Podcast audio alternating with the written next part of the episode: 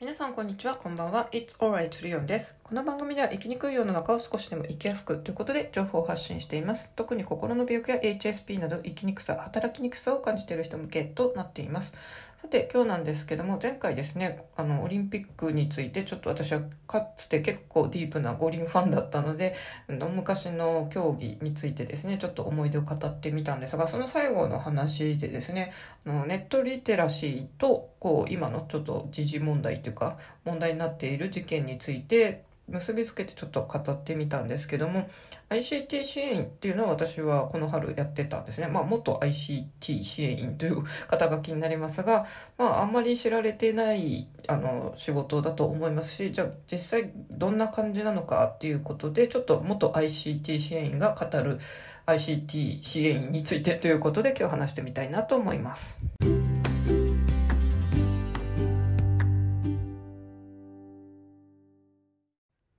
ICT シーンなんですけども、私は教育の仕事をしててもですね、最近まであんまりこの仕事について、あの、存在も詳しくなかったです。調べてみるとですね、10年以上前からですね、この仕事をやってる人っていうのはいたんですよね。まあ、ただ、昔はそこまで需要が、あの、高いわけでもなかったんで、まあ、やってる人は学校のホームページのこう、更新とか作成のお手伝いとかを、まあ、パソコン関係について、こう、補助的に何かこう、やるみたいな感じで、やってたっぽいですね。で、今年の春、国としても、小中学校、公立校はですね、一人一台タブレットパソコンということで、本当に、あの、ICT 元年ということで歌ってますので、もう学校の先生たちだけじゃですね、もう全然現場回らないので、あの、ICT 支援員っていうのが、こう、学校に入るようになっていますと。で、えー、もともとですね、企業に属してて、こう、学校に入るタイプとですね、あとは自治体によっ、に雇われて、あの、ICT 支援として派遣されるっていうのと2パターンあると思います。多分昔やってた人は自治体に直接雇われてた人の方が多いのかなっていう気がしますが、今はですね、本当に、あの、やっぱり学校ってすごい数があるので、こう、企業がですね、こう、人を雇って、まあ、ICT 支援員として各ですね、自分の担当する地区にこう派遣するみたいな感じのスタイルの方が多くなってるのかなと思います。私も企業の方ですね、今回勤めたのは。で、この ICT にあの関しての運用はですね、本当に国で春にもう始めるよって強制的にこういろいろやってますけど、正直ですね、その運用については本当に地方、地方によって全くバラバラです。同じ東京都でもですね、やっぱりもう23区なら例えば23区でも全くあのそこの区によってやり方とか取り入れ方、運用全く違うんですよね。なんでこれ本当に危機一つにしてもですね、例えば私が入ってた地区はですね、あの、Chromebook を入れることに決まりまして、まあ、Chromebook を使ってたんですけども、他はですね、iPad を使ってるとこもあったりとかです。あと、Windows タブレットパソコンを使ってるとこもあったりしました。まあ、この名前聞いてるだけでわかるようにですね、iPad と Windows パソコンと Chromebook って全部 OS が違うんですよ。で、ちょっと機器もですね、あの、使い方異なって、例えば Chromebook っていうのはまあ Google 社で出してるものですけども、あの、Chromebook のタブレットパソコンって保存、あの、Windows パソコンが普通の日本の社会で Office で一番使われてると思いますが、Excel ワードって必ず、あの、名前を付けて保存とか上書き保存ってしないと消えちゃうじゃないですか。タブレットパソコン、あの、Chromebook だとですね、その作業なく、まあ自然に、あの、一定期間常時ですね保存勝手にバックアップされてるんで保存っていう概念がないんですよ。なんでですね私たちはちょっと Windows を慣れてる 身とするとですね Chromebook に慣れちゃった子供たちがですね 将来就職した時にこう Windows パソコンであってですねなんか保存し忘れるんじゃないのかなとかまあ余計なことを考えたりもしますがそもそも Windows とあの iPad も全く異なるものなのでですねあの本当に同じ ICT 教育を受けてきましたって言っても、もう機器自体が全く違うんで、なんか不思議だなと思いますけども、まあそこら辺はですね、かえって全部統一しちゃうと、まああの、なんか商売的によろしくないのかもしれませんね。本当に各自治体によってですね、どの機器を取り入れるとか、あとは、あの、その中のソフトもですね、あの、何を使うっていうのは本当に、そういうサービスを提供してる会社がこぞってですね、本当に、あの、昨日話したようにですね、よりカモメに乗ってエキスポに行ったっていう、そういう、あの、サービス提供者がいっぱいいるので、まあ、いかに、うちのやつを使ってくださいって学校にこう、いろいろですね、アプローチして、まあ、学校側が選ぶっていう感じですね。まあ、学校側というか、教育委員会が選ぶっていう感じですかね。まあ、基本はとにかく教育委員会の指示で動くということでですね、私の担当している地区は、あの、子供たちは持ち帰る風に運用してたんですよね。ただ、もともともう Chromebook でアクセスできるのがかなりあの規制かけててですね、そんな変なページとか見れないようにしてたんで、家でそんなになんかゲームとか YouTube を見まくるっていう心配は多分なかったと思うんですよ。で、そのタブレットパソコンで変なの見たらですね、ログが全部残っても教育委員会の人がそれチェックできるっていうところにまでなってたんで、他の地域の話だとですね、なんかタブレットパソコンが学校で支給されて家でも見使えるようになったけども、なんか子供たちがゲームでしたりネットばっかり見てるっていうなんかコメントを見たことがあるんで、本当にこれですね、地区、地区、その地区、地区によってですね、本当に運用が異なるんですよね。なんで、あの、やっぱり子供たちはですね、ペアレントコントロールってスマホにもあったりしますが、やっぱり有害なサイトとかを見ないようにしっかりこうコントロールして配るのがいいんじゃないのかなと思いますが、残念ながらそれをされてないところもあるっていうのも現状のようですね。後半は ICT 支援の仕事に興味がある人向けに、まあ、就職活動とか仕事の内容とかですね、どんな感じかちょっと話してみます。まずあの募集なんですけども前半に言ったようにですね教育委員会自治体が募集している場合とあとは企業がですね普通に求人出してる場合があって今は後者の方がメインなのかなと思います。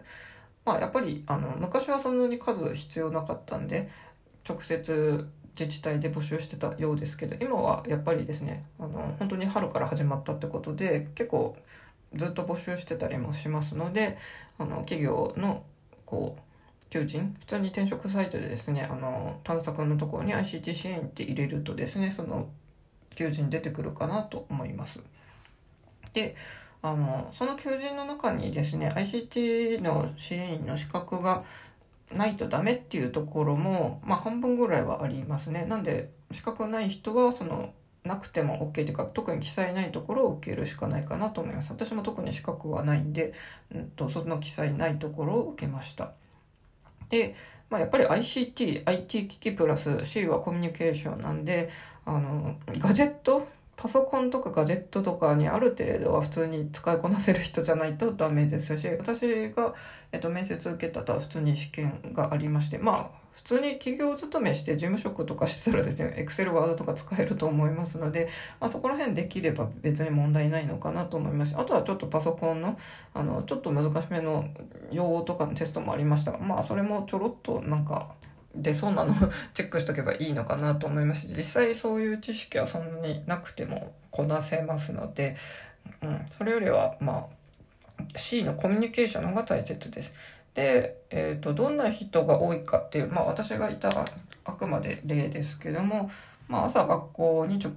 接行って夕方まあ私は4時半までだったんですが4時半だったらもうきっぱり帰るっていう残業絶対しちゃダメっていう感じになってたんで基本はまああの一応すぐ学校を出ることはできます。ただですね帰宅してからこうレポートとか出勤簿とか書く作業の時間が1時間あったんでまあそれで合わせて8時間勤務っていうことになってました。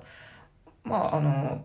やっぱりこの時間帯とかですね学校っていう勤務の場所とか土日が休みっていうことから主婦子供のいらっしゃる子供がいる主婦の方が多いかなっていうかかなり多分8割ぐらいはそうかなと思います。で残り2割はまあ私は同じ年齢の女性も たまたま子供いないですけどあとはあの男性はですねあの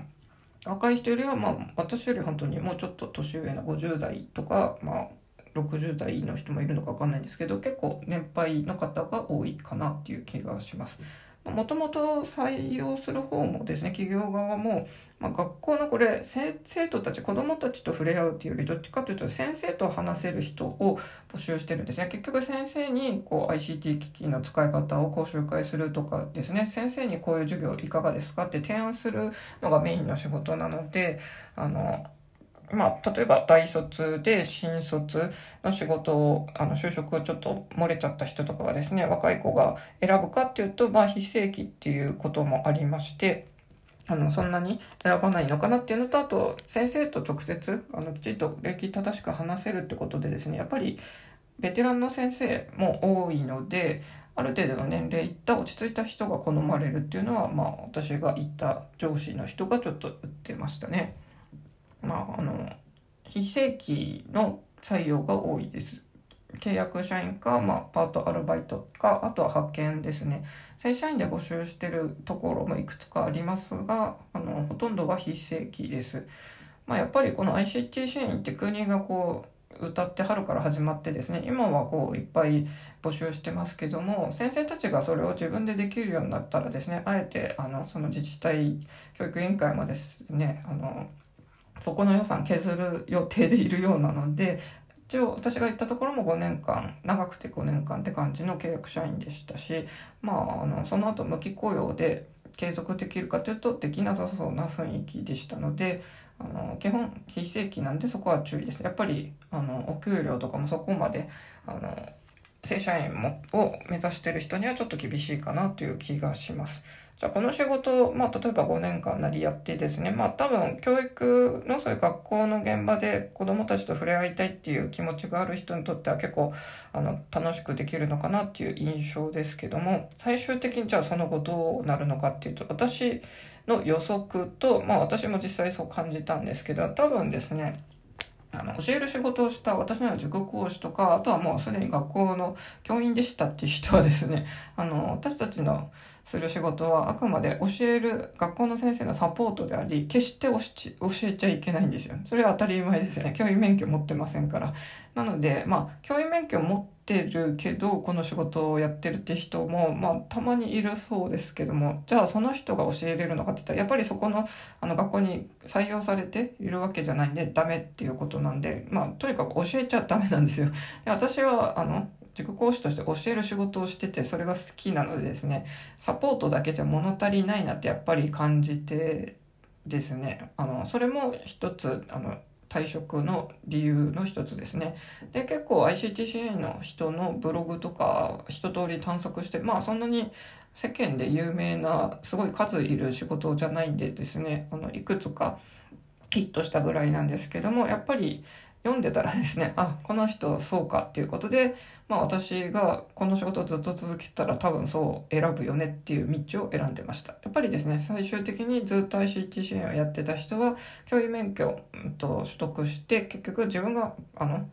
ICT 支援員の知識もある教師として、あの、仕事してるっていう のを見ました、多分ですね、あの、教えることが好きな人はそっちに行くのかなっていう気がします。あの、基本、正社員じゃなくて非正規の仕事なので、まあ、じゃあずっとその後どうするのかっていうと、まあ、他のところにまた、あの、違う企業に、まあ、経験者ですって言って、また採用されるか、あとはですね、あの、教えるのが好きな人だったら、多分、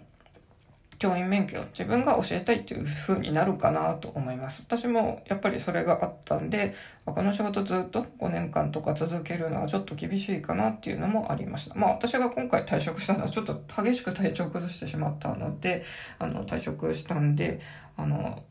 まあやったらやったで、なんかいろいろあったのかもしれませんが、結局私は、あの、今またですね、個人でやってる家庭教師の方で大学受験を控えた、あの、高校生の指導とかで自分も今、あの、受験勉強、その予習とかいろいろしてますけども、まあやっぱりそっちの方が好きなのでですね、あの、まあ、人にはやっぱり向き不向きがあるかなと思います。まあ、それでもやっぱりですね、あの、子供たちっていうのは本当に明るく元気でですね、特に小学生、低学年とか中学年とかだとですね、まあ、学校の先生が普段担任の先生が教えてますが、まあ、私たちが、あの、ICT 支援員っていうこうサポートするものですよって最初挨拶しに行くんですが、そしたらですね、本当になんか、あ、新しい人来たって言ってですね、結構まあ一人なんで顔を覚えてくれてですね、本当になんか、あの、まあ、先生としか呼びようがないんで、先生って呼んでくれて結構話しかけてくれる子とかも、まあ、出てくるんで、やっぱり教師じゃないけど、そうやって、あの、子供たちと触れ合えるっていう、まあ、いい面はやっぱりありますね。まあ、ただ、そこで ICT の仕事じゃ、あの、まあ、通するわっていう燃える人はそれでいいと思いますが、私はですね、同じそうやって先生って学校の中で言われるんだったら、教師として本当に教員免許取って教える立場になりたいなっていうふうに、もし学校の中にいるならですよ。で、えっと、結局、まあ、長い目で見て私は一旦、まあ、退いたわけなんですよね。で、教育の仕事って本当にですね、学校に関わってるか、まあそれ以外か、まあローランドさんみたいになってました俺か俺以外かじゃないですけど、基本ですね、ICT の仕事を極めようと思っても、学校内部の教師じゃないと難しいっていうのはすごいあるんですよ。私いろいろそっちの ICT 機器の導入しているあの企業とかの情報もすごい追ってて、結構一時期はですね、ちょっと本当に塾関係からこっちにもうなんか変えようみたいにすごい熱意も興味もあってですね、本当にいろいろ Google for Education とかすごいめちゃくちゃ勉強してたりもしてたんですが、結局ですね、やっぱり教員免許ない人、あと学校関係者じゃないといろんな説明会とかも参加できないんですよ。どんなに ICT 支援ですってただ言ったところでですね、あの、そこの中高とか小学校とかのまあ人じゃ、中の人じゃないってことですね。あれこれ中の人じゃないと結局あんま関われないじゃんっていうのも感じましたね。なので多分 ICT 支援を本当に極めていったら最後教員免許取って学校の中に入るのかなっていう、まあ私の、まあ、体感と、まあそうですね、実際そうやっている人のブログも見たことがあるんで、そういう感じになるのかなと思います。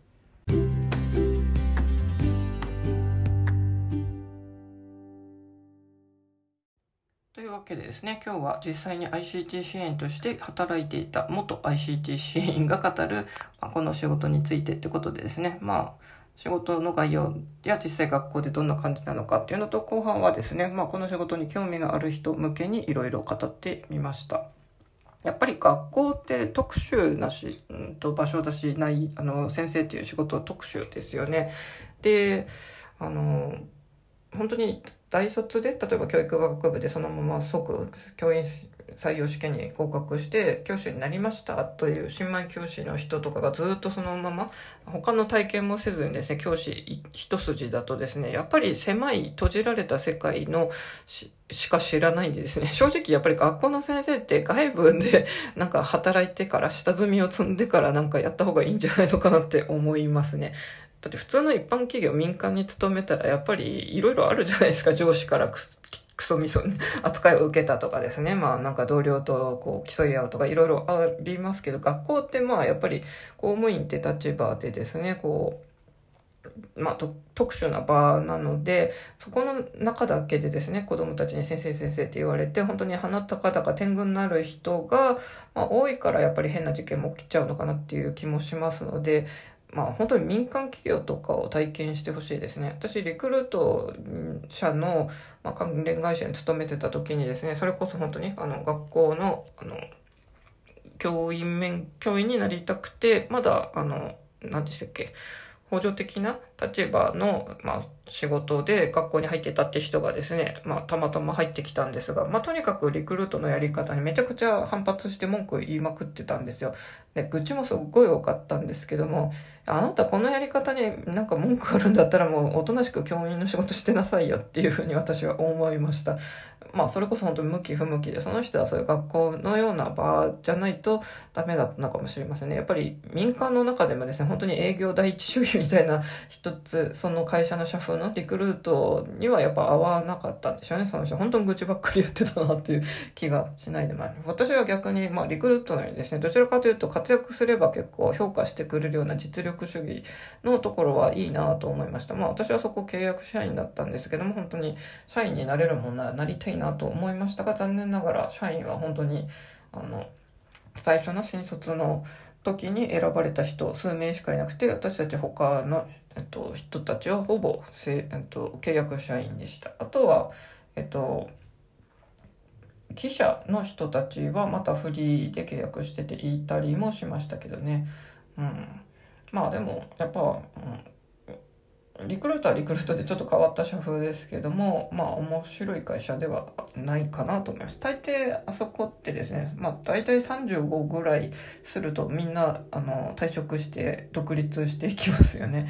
多分ずっと残ってる人っていないんじゃないですかね。私のトップいたところのトップの人も多分私が辞めた後少ししてですね独立したって確か聞いたような気ます気がしますねまあ大抵元リクルートっていう人すごいいますよねいやまあ本当に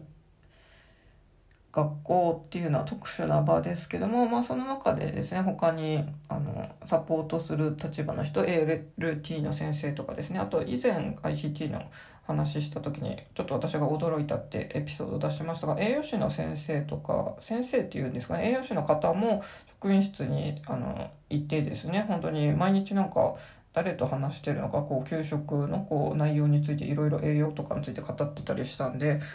なんかあれ全然知りませんでしたね。私たちの時代の職員室に栄養士の人っていましたっけ？多分いないような気がしますし、あとですね、やっぱ本当に地域によって違ってですね、私はまあ東京に今住んでて東京の小中学校に入りましたけども、あの、副教科の担当の先生が小学校でですね、別にいたんですよ。図工は図工とか音楽は音楽。まあそれ中学校だと教科ごとに分かれてますけど小学校って基本担任の先生1人じゃないですか。音楽とか図工とか全部1人で教えるのが東京都はそこが分かれてるのはやっぱり、まあ、東京だからだ。そうです あの埼玉とかになるといないって確か聞きましたね。まあやっぱり東京あの首都のところはそういうのが手厚いのかなっていうんで結構東京は本当にあの高校入試都立も他よりちょっと複雑だったりまああの逆を言うと埼玉とか他の近隣のところの方が先に試験があったりするんで練習ができるみたいなのとかですね。正直あの北海道の入試とかからしか知らないと全然やっぱり関東のこの首都圏の受験って違うんだなと思いますしまあ逆を言うとですねその首都圏の人が北海道はどんな受験なのかって言って例えば本当に前も話してたと思いますけど北海道は学力コンクールっていう名前えっ、とあとは同梱っていう名前の北海道コンコンテストあれコンクールか。コンクールなんですけどもそれ同じような意味合いだと埼玉だけにある北進テストっていうのがあります。私東京の塾は結局ずっといたわけじゃないんであの東京のそういう学力テスト的なものがどういう名前か知りませんけども埼玉は本当に北進テスト。で本当に埼玉県の人と話すとですねあれ埼玉県しかないんですよって言うとすごい驚かれます。いやそれは同じようなあのテスト意味合いだと北海道だと同梱っていうのがありますよとかまあそういう地域ネタがやっぱりありますので、まあ、本当にですね、オンライン家庭教師が全国どこでも教えれますって言って、例えば高校受験とか担当してもですね、全然やっぱ地域差があるんで、あの、全部を一概に、こう、受験全部面倒見れます。全国どこでも OK っていう結構難しいなっていうのも、あの、感じたりしますね。本当にやっぱ、あの、ICT のその、23区だけでもですね、本当に区によって全く違うことやってるんで、まあ結局やっぱり国が全部いろいろ指示出してますけど地方自治体がいろいろ各それぞれ取り組んでるんだなっていうのを感じましたね。まあ、こんな感じで ICT 支援をやっていたものの語るいろいろ内部の話でした。なんか面白かったでしょうかね。大丈夫だよ大丈夫。あなたはここにいるだけでいいんだよ。というわけでそれではまた。